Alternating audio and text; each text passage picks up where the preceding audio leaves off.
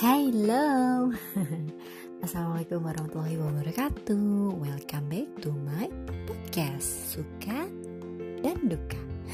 Kali ini Devia mau ngebahas sesuatu yang bersifatnya agak-agak personal. Apa itu? Serius amat sih. Ya, sebenarnya belakangan ini lagi bertanya-tanya sih, apa sih kebahagiaan itu? Apa sih bahagia itu?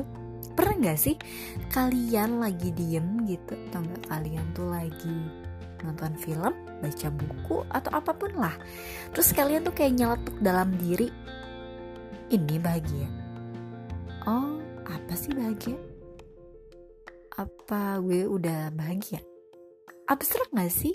Iyalah, kalau menurut Devia sih itu abstrak ya, karena kita nggak bisa nyamain definisi bahagia si A, si B, si C, dan sampai si Z gitu kan.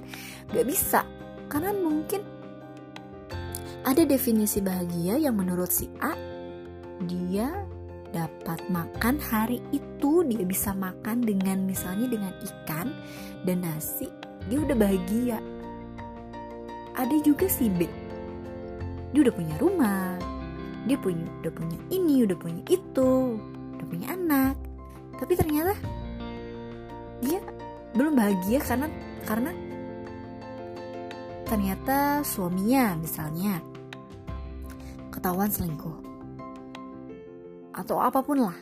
Terus si C, suaminya udah baik, rumah udah punya, keluarga udah saling menyayangi,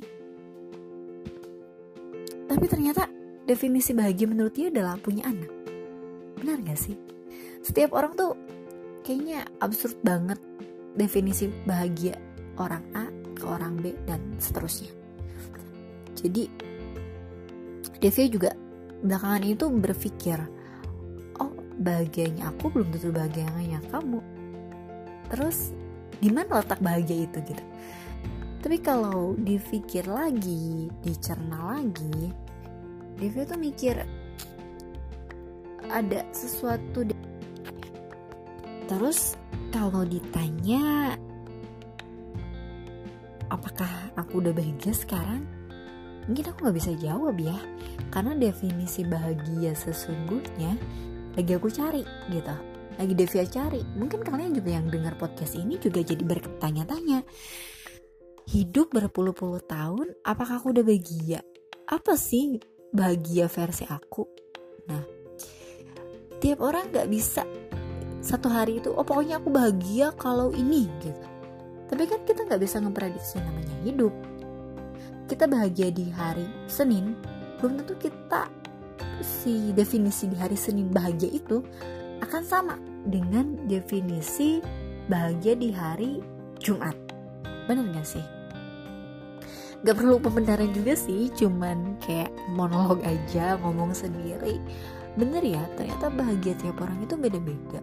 Dan kalau ditanya apakah aku udah bahagia, apakah gue udah bahagia, masih mencari, masih. Tapi yang jelas bahagia aku sekarang, aku masih bisa, masih dicintai berbagai orang, berbagai sahabat, berbagai keluarga. Jadi apapun yang lo udah rasain, walaupun itu bentuknya abstrak, tapi lo kerasa buat lo senyum, buat lo happy, lo harus bersyukur. Intinya sih bahagia itu bersyukur. Bersyukur dengan apa yang lo punya saat ini, dan lo gak usah cari definisi bahagia versi orang lain terus lo terapin di diri lo, yang gak bisa gitu.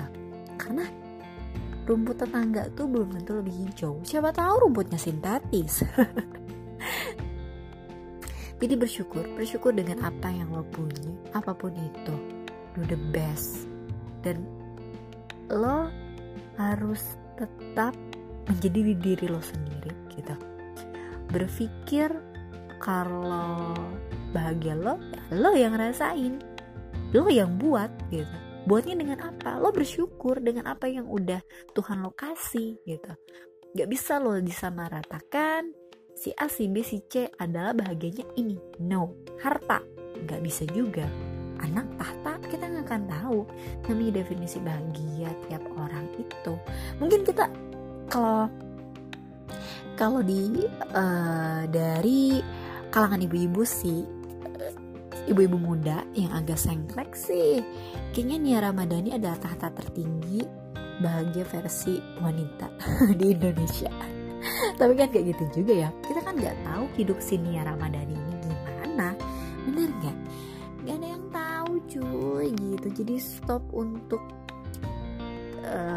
berpikir bahagia versi orang lain dan lo harus maksain ada di hidup lo gitu. Ya udah, hidup dia dan hidup lo hidup lo ya. Berhenti juga untuk apa namanya scrolling sosmed atau orang-orang yang menurut lo itu kayaknya gue nggak nyaman ngelihat posting-postingannya yang agak pamer atau agak ria tentang kemesraannya, tentang anaknya, tentang apapun lah yang bikin lo nggak nyaman. Lo punya hak untuk nge-set up sosmed lo. Ya udah, gue harus kontrol diri, gak ikut-ikutan. Atau lo sekalian aja,